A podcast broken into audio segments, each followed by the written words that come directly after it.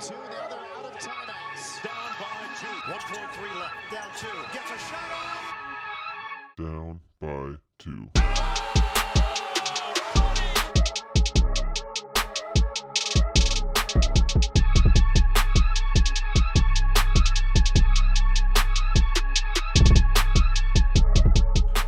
Welcome back. Good to be back. Good to be back from uh, from the summer. Hopefully, you guys uh, enjoyed the rest of your summer, as I know I did, as I know Bird did. Uh, here we are back at it again. The Down by Two podcast, brought to you by our good old friends at Crier Media. Visit crier.co for all things DB2 and sports related content, and by our buddies over at Indestructible Clothing Company. Visit Indestructible online use promo code down by two, all one word, lowercase for 15% off your next order. How about that? Use and then, it. of course, use it. Why not? Yeah. And then can't forget about our friends over at Yup Beer. Visit yupbeer.com to find a location near you, now available across uh, grocery stores and beer stores all over Ontario. It's your boy, Josh Elijah Birdman. Good to see you, buddy. I've I've missed you. I've missed Yeah. you. It's Been good going to through withdrawal. I feel like dude. It was it, it was so nuts. I mean, I uh, I just got back from from Portugal and Berlin where we were on our honeymoon, uh, celebrated our honeymoon. couple honeys having a moon. Um, but yeah, just the time difference and everything. Like the like not only withdrawal from you and seeing your seeing your beautiful face every week, but uh, uh, withdrawal from sports, man. Like I Oh. was doing whatever I could. Like I'm just like, what if I just sneakily just try and slide into the score bet and they just don't know where I am, and then uh, I could play. No, Yeah, they- you've got like gotta- some VPN going on your yeah, phone. no, they they they figured me out quick. Um, I I fired up. Uh, I was able to get some Bodog action going on as well. So uh, I was able to get a couple in, but like fantasy wise, completely screwed as well. Like all three of my football leagues were just off the rails. I'm just like, there's trades going left, right, and center. I have no idea what's going All on. three of my football leagues. Like, Yeah. buddy, relax. I know, I know. It's just funny. Like three is too much. Three is way too much because like there's there's so many different variables that can go wrong, and like across the board, I'm just two and two. Like it's just you, you, there's no way that you could just win all of your fantasy leagues. So it's I No. feel like two if you're doing two per sport, that's the sweet spot. Three too much, but hey, Even I two digress. per sport is tough. That's two per you know. sport is tough. Um, like how many how many leagues are we talking? You know what I mean? That could add up pretty pretty quickly. You're looking at like six, seven, Yeah. eight different drop a, different drop a ones, you grand know? on fantasy leagues. Jeez. Yeah, exactly. Like it's just a lot to keep up with too. Like Maybe really got what I'll dialed in. Maybe what I'll do next year is I'll just draft all Miami Dolphins players, and then when they have these like for for all of the teams, maybe I'll just maybe fuck it, maybe I'll do six, and then uh then I'll know exactly how I'm doing across the board. Uh, yeah. I mean, if you're putting up 70 points, I'm like, yeah, I, I, I'm pretty sure you'll win your league. Um, so Yeah. yeah. it's pretty nuts. But um, uh, you know, it's it's again good to be back. Um, just wish that our first episode back was under different circumstances as we were focusing in on our Toronto Blue Jays as they were swept for a second straight postseason in a row. Uh, this time at the hands of the Minnesota Twins as they fell two nothing to the Twins, uh, winning both the, their games at Target Field in Minnesota. Um, just literally depressing and and we we we talked about this uh, with our guests on the show uh, who we were really excited to be able to sit down um, with a uh, former guest on the podcast as well and formerly on Tim and Friends and Sportsnets Jesse Rubinoff uh, chatted with him immediately after the game last night like hey let's sit down and, and chat about this a little bit and just break things down. Um, I don't know about you. I didn't get much sleep after the game. I just you know lied awake in my bed staring at the ceiling just figuring out where it all went wrong and you know there's just so many fingers that you can point but for me i'm just i'm not really as upset as a lot of other jays fans are no. because i'm not surprised I uh, that's what I was gonna say. Like we, we've been we've been talking about this all year, and I feel like we were more frustrated like three four months ago than we are now. you see this this is just this is just an extension of what we've been watching all fucking year. So, you know, like going into it, I was like, oh, you know, Minnesota, okay, but I feel like we all kind of fell into that trap of like the Leafs last year getting matched up with the Panthers and just being like, oh, yes okay, sick. Yeah, no, we got this. We don't have to do the Rays. We don't have to face the the juggernaut Orioles. Like, you know, th- this this might be a good path uh to making the next round. You know, and man, That's- it's just not not- even close. Not even I mean, close. our pitching is outstanding, and of course, you got to score runs if you're gonna win a baseball game. I mean, you can't score one collective run over the two games. It's just that's that's bad. man. That is- Mathematically, it is not possible. you're not gonna win.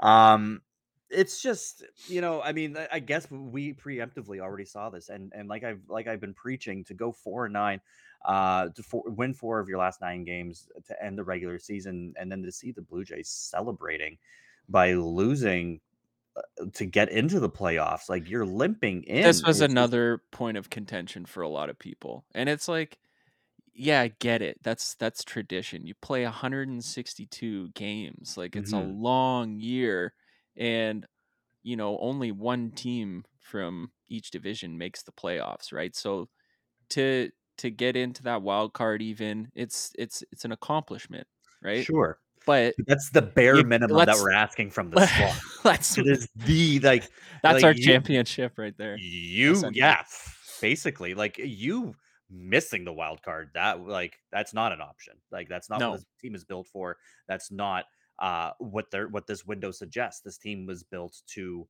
win this year uh, let alone make it out of the first round of the playoffs and it's I would just feel guilty if that was me celebrating. I'd be like, mm, this doesn't feel job's not right. finished Honestly, job the finished? job hasn't even think so. started. No. like No, it hasn't. It's just a lot of frustration, uh, and we've we've seen it online. We've seen it in the media uh, around everywhere. It's it's just been um, you know a lot to digest. But for but for us, you know, we we can't say we didn't warn you. Uh, we we we've, we, we've been talking about this with the multiple guests that we've had on the show. Um, you know, the, the the Jays did do what they needed to do to get into the playoffs, which is you know not win games, but at the hands of Seattle, you know, uh, not pulling it together towards the end of the season. Um, all in all, I mean, yeah, you, you get what you wish for, and it was Minnesota. And I mean, we we matched up pretty good against the Rays. We played all right in the trop throughout the season. Um, you know, they could have ended differently, but you know, they, we we got the hand that we were dealt with. And and here to break it down with us is again Sportsnet uh, Jesse Rubinoff uh, being able to jump on the show. So let's take a look and jump into that. But first, let's just fire off a couple quick bets. Um, this is actually going to be. Uh, we've always preached the um, the concept of line shopping and finding the best odds across the different sports books, using the BetStamp app, finding the best odds out there, and being able to maximize your returns. Uh, but that's going to be coming to an end soon, so uh, stay tuned because we got some pretty pretty cool news coming up. Uh, I'm really excited to be able to share some of the uh, new benefits of uh, what we're about to roll out. So stay tuned for that. Uh, but when it comes to our picks, we got a couple picks lined up here for you for the weekend, week five of football coming down this weekend. Um, look, I'm just gonna I'm gonna start off with my pick real quick here. Uh, I I really like the Texans, man. I'm on the Stroud train. Um, it's crazy to think that I would ever take the Texans on the money line, but they, you know, dismantled a good Pittsburgh defense. Um, they've they've managed to make it to two and two uh, after beating the Jacksonville Jaguars, who are no slouch of a team this year either. I mean, they they do have their issues they got to work through, but man, the Texans uh, are are making things happen. Stroud, um, you know, definitely uh, figuring things out, and he's he's he's looking uh, like a very steady, good quarterback, and looking like the rookie uh, that everyone um, you know thought that he could be. Um, definitely looking like it was the better pick out of uh, between him and, and Bryce Young, but early on in the season, um, I don't know. I'm watching more Texans football right now. I don't know. I mean, like I'm I'm all over the board here, but.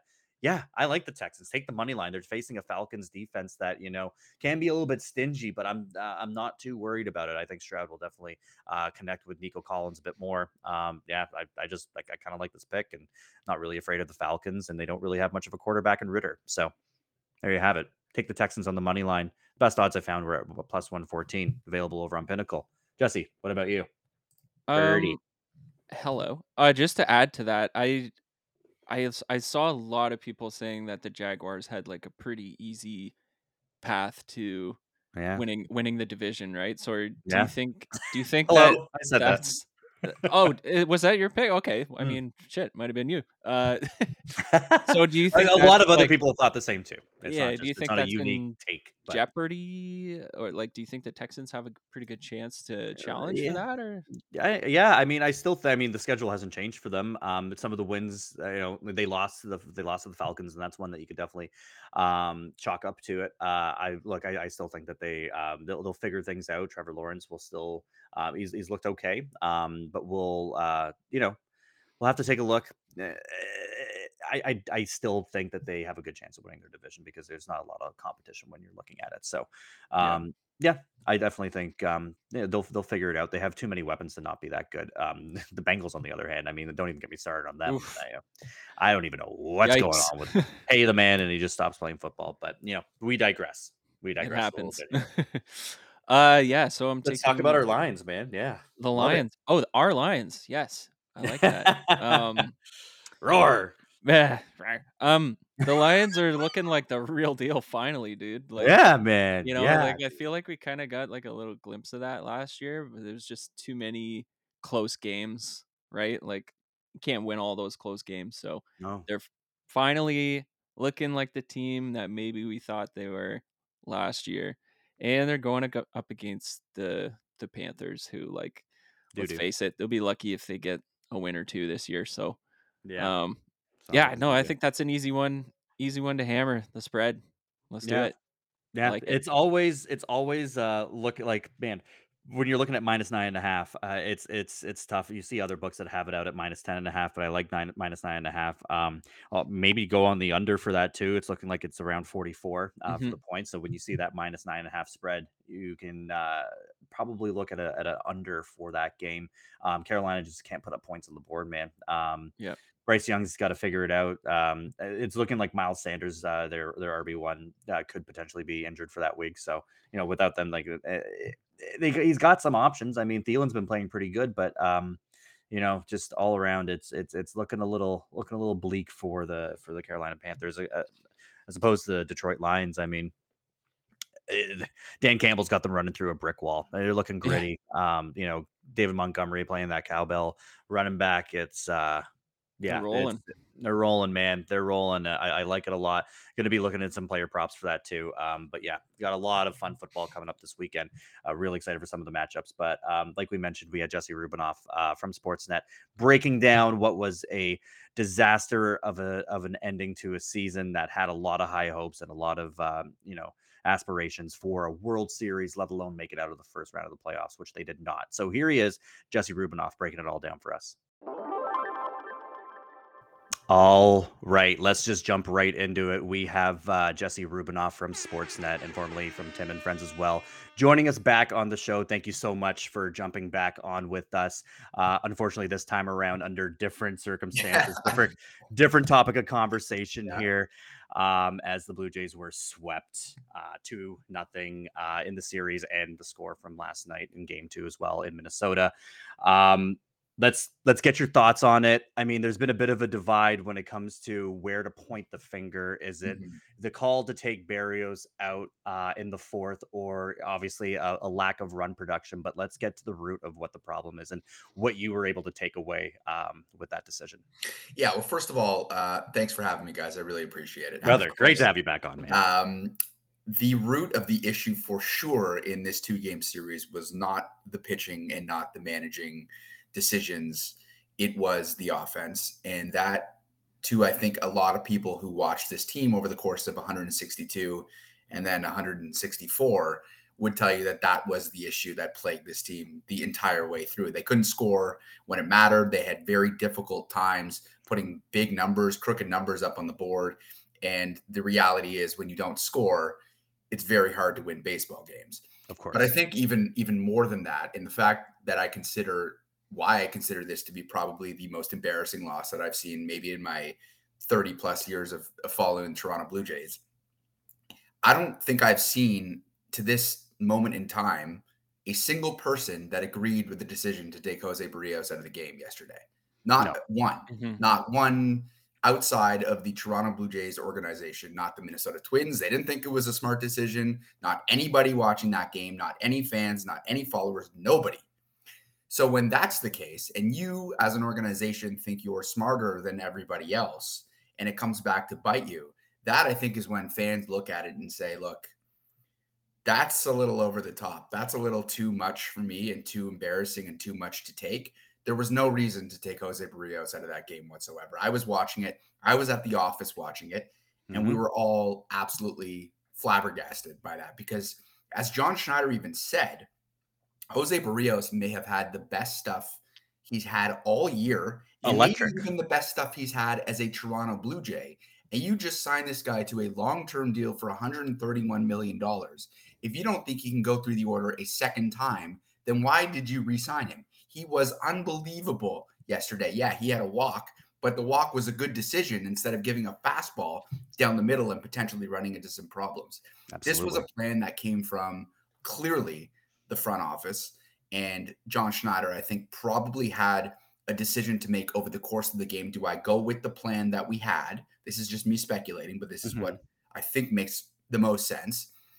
And he didn't trust his gut and didn't trust his eyes and decided to be essentially uh, a yes man to the front office and make a decision that was not the right decision to make in that moment. So for me, that's why it's incredibly embarrassing uh, of a loss and disappointing. And then number two, Vladimir Guerrero getting picked off at second base simply can't. It just can't happen in it's that inexcusable. it's it's completely inexcusable and there have been many times over the course of this season in a season where the blue jays i think were preaching uh, attention to detail from right at the beginning of the season spring training. That was their go-to phrase. We're going to be smarter than, ne- than last year. It's going to be all attention to detail and they didn't have it for the majority of the season they were bottom five in the league in uh, outs on the base pass and to have a guy Yeah. who it was so bizarre. It was like he was almost focused on Bo being at the plate and telling Bo to sort of calm down and you can do it, and not paying attention to his own situation in a moment that could have flipped the game and ultimately flipped the entire postseason for the Toronto Blue Jays. Your best hitter at the plate. And Yeah. you get picked off at second. And really, from those two moments, from the Rios getting pulled and what that does to the rest of the team who probably didn't agree with it, and some of them said it, to Vladdy getting picked off at second, There those isn't a chance. are almost impossible to come back from. And you saw it in just a, a, a disappointing way to end the season when, and I believe, and I said this uh, a bunch of times on the radio over the course of the summer, they had the recipe, guys. Like this was a team that really could have done some damage just based on the fact that the rotation was the the best in in baseball, frankly, and they had a bullpen that was good enough. And so to sit here today and, and have them be out, it just feels like a lot of it was self-inflicted, and that's just unacceptable.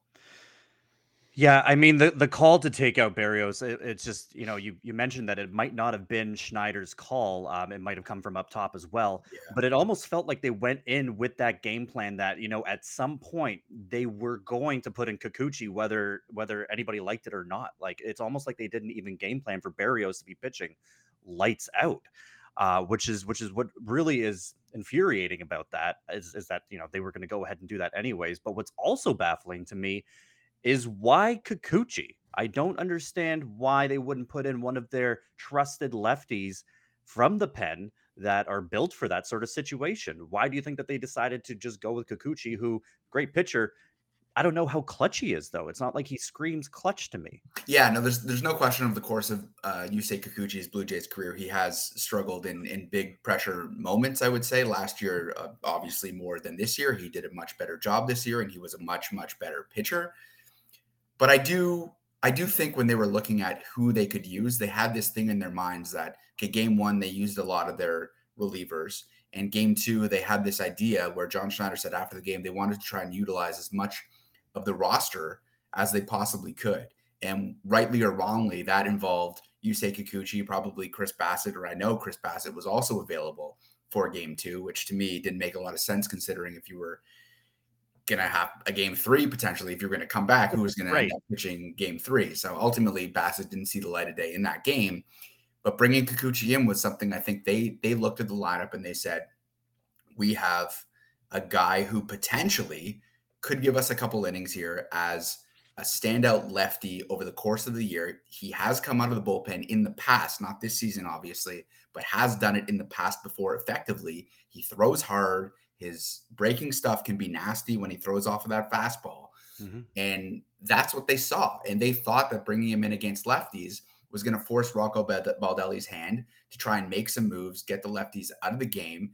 And Baldelli said, okay, if you're going to hand this to me on a silver platter and take a guy who's basically untouchable out of the game, then I will make those moves now because now in the postseason, in this inning, is the time to strike. If we can get one or two or three against Kikuchi here, then we're going to end up winning the game because you're not going to be able to touch our pitcher, who's Mhm. Sonny Gray was the race all year, and you're not going to be able to touch our bullpen like they couldn't touch the bullpen in game one either. So that was the critical point of the game. Baldelli said, All right, I'm good with your decision making. Let me counter to that. And it ended up working against the Blue Jays, a decision I wouldn't have made. And I think probably if you pulled the rest of the teams around baseball, I don't think you'd find one other team that would have agreed with the decision the Toronto Blue Jays made yesterday. And I'm not, and this isn't revisionist history either. Like, I think in the moment, it's one thing to look back on a move afterwards and say, "Oh, I don't agree with it," and and you could say, "Well, because it didn't didn't work out." That's easy to say. Yeah. But in the moment, in the moment, everyone I know who we were talking about, because you, you saw him pitching, you saw Kikuchi pitching in the bullpen. and He was pitching with some authority, and you knew he was coming in at some point soon. So I think seeing that, you're like, what are they doing? Berrios is cooking. You got to let the guy cook. So in the moment, nobody agreed with it, and then after the result, clearly nobody agreed with it even more. What's what what is even more baffling to me is that they've kind of been down this road when you don't have to look much further than last year in game two. I mean, it's it's I, I got similar feelings. It's not the same uh, scenario because the Blue Jays absolutely crumbled in game two against the Mariners, but you look at the decision to take out Gausman instead of letting him work through his uh, quote unquote mess. It wasn't really, he would have made it out fine, but had he not been pulled, then you know it led to a maze of wild pitch and then a three-run home run, and that began the downfall of the Blue Jays there. But it's almost like they've they they've trusted the numbers before, and this was a way riskier situation. So I really don't understand uh, why they would have done that and gone with the numbers as opposed to their gut. And to me, I don't know if you agree, but and and Jesse, we've been ta- talking about this a lot today too. Is I find that was more critical uh, than you know uh, the lack of base uh, or um, run production for the Blue Jays. Um, obviously, Guerrero getting picked off was just flat out embarrassing. But um, you know, had Berrios worked through that and they didn't pull him, uh, and the bullpen hadn't surrendered a run, and I don't count Kikuchi as a part of the a part of the bullpen. You could be looking at a zero-zero scenario in extras. Yeah. So, I mean, eh, you really don't know how that could have played out. So, do you think that that was more pivotal than you know a lack of run production? I mean, it's it's hard to kind of weigh your options, but No, I, I- do think it's a really good point because it, it shifted the tenor of the entire game. It gave Yeah. the Twins Yep. Some momentum when they didn't have any because Berrios, aside from the walk, was pretty much mowing them he down. was, he was pretty much untouchable. Like we said, had his best stuff he's maybe ever had as a Toronto Blue Jay. And then as soon as Berrios got taken out of the game, you could almost see like the Twins' eyes light up, say like, why, why would the Blue Jays make this decision? And then on the Blue Jays side of things, you have a guy that's going at that level. Like you're pretty confident that okay, we're gonna figure it out. Berrios is good. You, you're comfortable that you're going to get your chance, right? But then you mm-hmm. take Berrios out of the game, and everyone on the team, I think you heard them in the post game, that none of them could really explain why Merrifield's that move was furious. Right. So in that moment, I think as a player, you're like, what's going on? Like, what do they not trust us to score one run or two runs eventually? Like, why are they micromanaging this game to this degree? And I think you start to, it takes away a little bit from your focus. Maybe it shouldn't, but I think it's human nature to just start asking questions and being like having the momentum sort of stripped away from you in that moment. So I, I do think things could have turned out a little bit uh, differently. Yeah. There's no question about it. There was more pressure, I think, on them afterwards because we've seen all year long the Blue Jays have difficulty when they play from behind, and they play from behind a lot A lot, yeah. this season. But say Berrios had got out of that inning uh, scoreless, and they go into the next inning and you you, you score because you're mm-hmm. still you're still feeling yourselves a little bit more. That changes everything. That changes everything. And maybe it's too much to ask that they could have put even one run on the board. But I do think the pulling of Berrios really affected the game psychologically on, on both sides. And people, I don't think people give that enough credit because if I'm out there and I'm seeing Berrios go going like that, I don't want to see him out of the game if I'm a Blue Jay. Well, then you also, I mean, like they're getting the pen warmed up in the second, right? And that the only person who wasn't, uh, you know, phased by that was was Berrios because he kept pitching lights out. And then, uh, you know, if you're in the Jays dugout, that would suck the life out of you, seeing that you know one of your best pitchers out there and and pitching a hell of a game, and then to see the bullpen getting getting fired up too. It's just for me that would completely suck the energy out of uh, out of the clubhouse. So, um, moving forward there's a lot of decisions that are going to Yeah. have to be made. Tons of decisions. There's a lot of free agents that are um, that are going to be hitting the market. It's going to be a tough sort of free agent pool when we're looking at the offseason here. Um, it's it's a it's a mess right now when it comes to the Jays. I'm not sure what direction, but you know, what do you see potentially panning out, or what direction would you say the Jays may go in? Yeah, well, they do have a significant number of free agents. Kevin Kiermaier, Matt Chapman, with Merrifield has a, a mutual option with the team. I can't imagine seeing him back. I, I would think that Chapman's probably, especially after what Whit had to say uh, about the Yeah, yeah.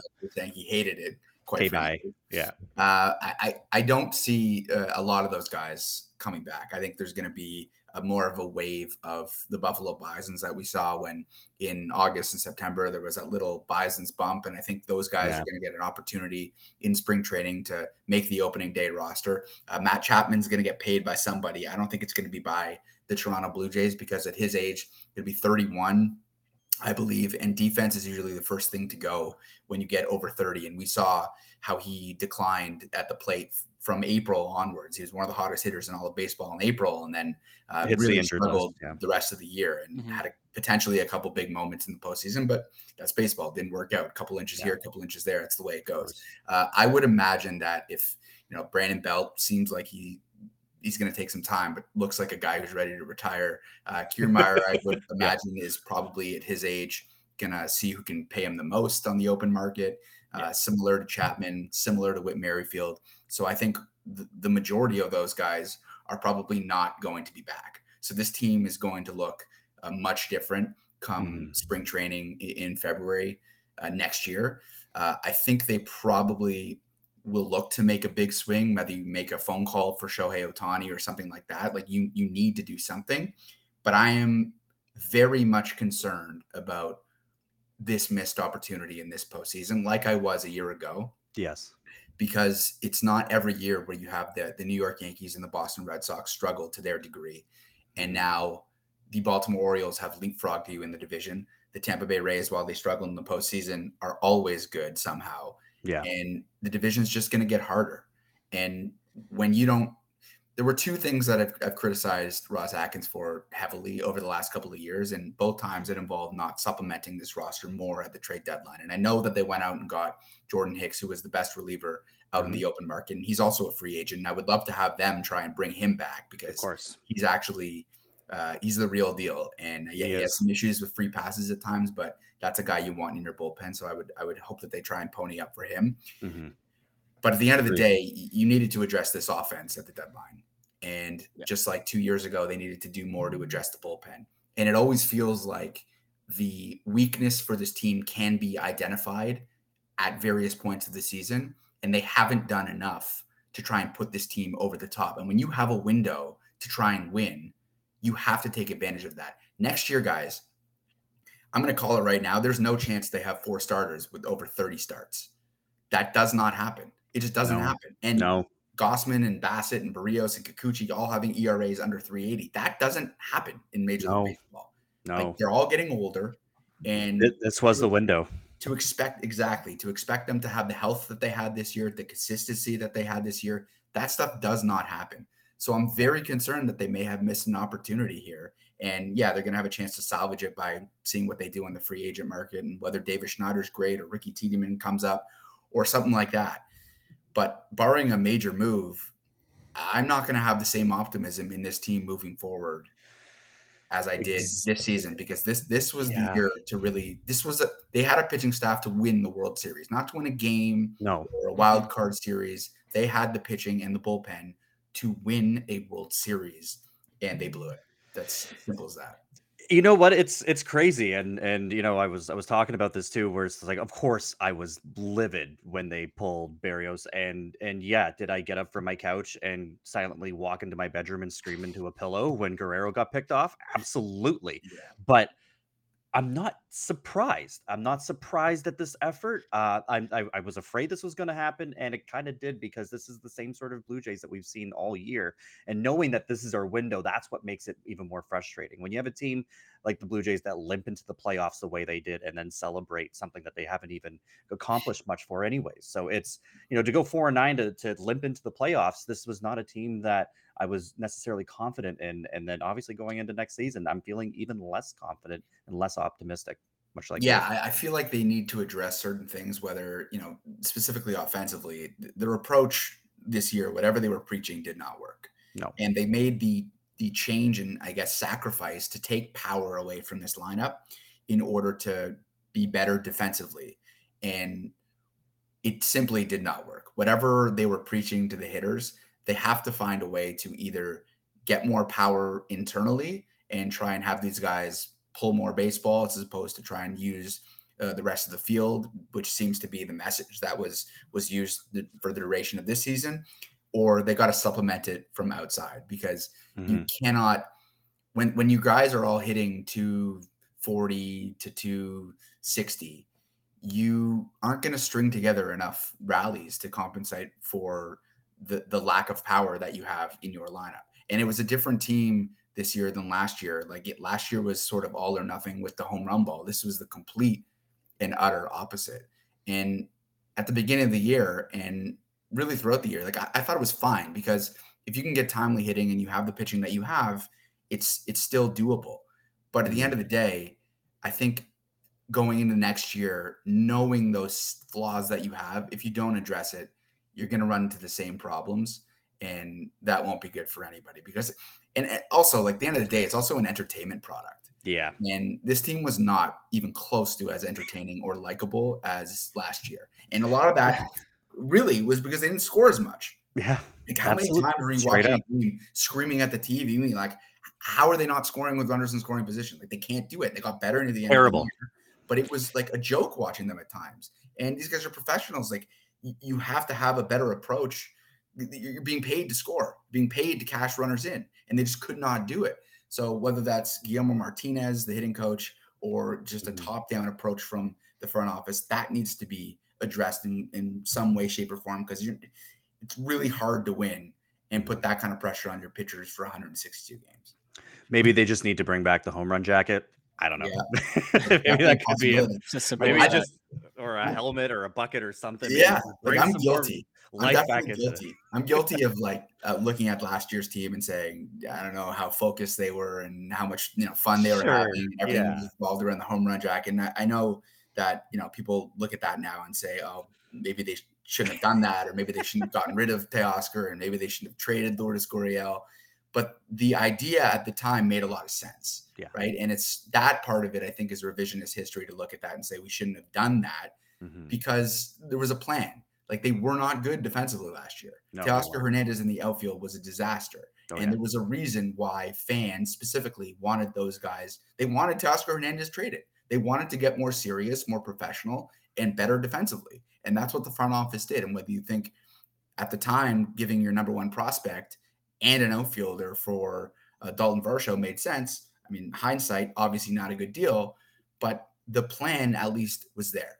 So now you recognize your flaws at this current point. You have to go out and try and, and address it again because uh, going in, into next year with the same flaws is, is not going to fly. One more time, Sportsnet's Jesse Rubinoff. Jesse, thank you so much for jumping on the show. I know you got a split, um, but let's maybe leave this on a on a lighter note. Um, going into uh, this weekend of football, do you have Yeah. Do you have anything that you're looking forward to? Any any uh, any games that you have circled? Um, any picks? Anything along those lines? Well, uh, first of all, uh, love the football season's in full swing here. It's Oh, the yeah, absolute dude. best. Um, hockey, and basketball coming up. This is just oh yeah, that's I got what's the next? So today's Thursday. We got uh, Commanders Bears tonight. Uh, I think I think the Commanders are a pretty sneaky team. Like I, I like what Sam Howell's done. Takes a little, uh, a few too many risks at times, but I like the Commanders, and it's sad to see what um, the Bears and, and Justin Fields Yeah. have become. I know I turned turned the corner uh, a little bit yes or last week, but uh, it- it's it's tough to watch at times. I, I just don't know if he's uh, progressing at, at the level you would want for uh, a starting NFL quarterback for Of course. for I don't know if he's, he has it in him for the next couple years. Uh, but one team that I'm keeping an eye on that I think is really, I think, sneaky and sort of underrated at this point in time is the Los Angeles Rams. Let's And go. the reason I Let's say that, go. I was waiting for you to say that. the reason I say My that is boys. I, I- I just I think people are locked into this idea that the Rams are sort of in like rebuild mode. Mm-mm. They they traded away uh, Cam Akers and um, Jalen they had a Ramsey. bad year last year, obviously, but the emergence of Puka Nacua and uh, I think the a revitalized Matthew Stafford. Now you have Cooper Kupp coming back into the mix. Uh, we'll see if he plays this weekend. But Mhm.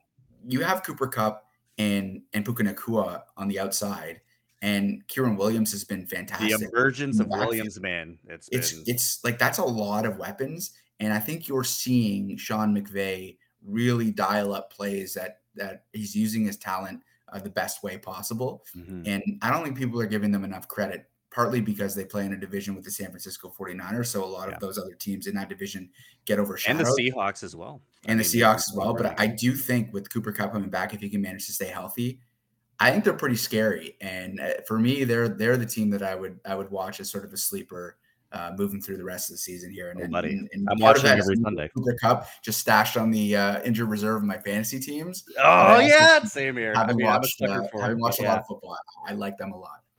Yeah. Jesse, thank you so much for. Are you a jumping on Rams with us. fan? Is that where Big- the excitement Oh, lies? yeah. Oh, big big Rams fan. Yeah, buddy.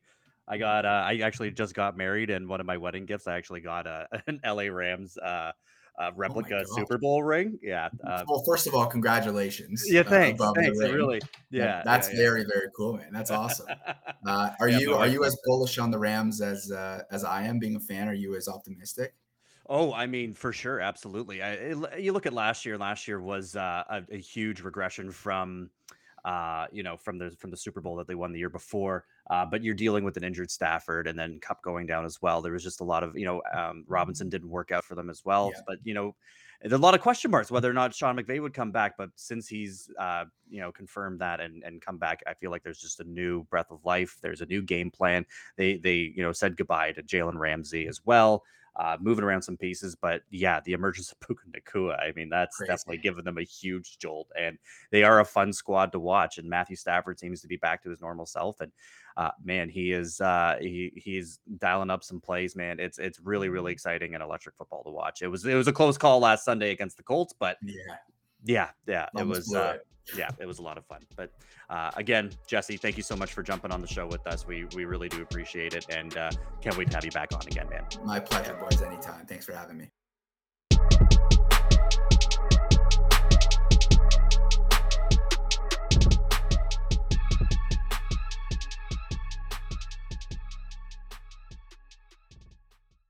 Hi, I'm Logan Anderson, host of the Say the Damn Score podcast. On my show, I deep dive into the sports broadcasting business by, you guessed it, talking to sportscasters. The show has featured big names like Bob Costas, Kenny Albert, and Verne Lundquist, as well as many up and coming broadcasters who you may not know yet, but you will know soon. Whether you're looking for professional development as a sportscaster, different career paths, or if you just want to be entertained by hearing some of the best storytellers in the world tell their own stories, this podcast is for you. You can subscribe to the podcast on all major podcast platforms, or you can visit our website, saythedamnscore.com. The Podcast Super Friends is a monthly meeting of five podcast producers. Hi, I'm Katherine O'Brien from Branch Out Programs in Baton Rouge, Louisiana. I'm John Gay from Jag and Detroit Podcasts. I'm Matt Kundle from the Sound Off Podcast Network. I'm David Yaz from Pod 617, the Boston Podcast Network. And I'm Johnny Peterson from Straight Up Podcasts. Together, they form the Podcast Super Friends, an alliance of podcast masterminds sharing best practices, insights, and discussions to help make you a better podcaster. Follow or subscribe to the show on Apple Podcasts, Spotify, Google Podcasts, or at soundoff.network.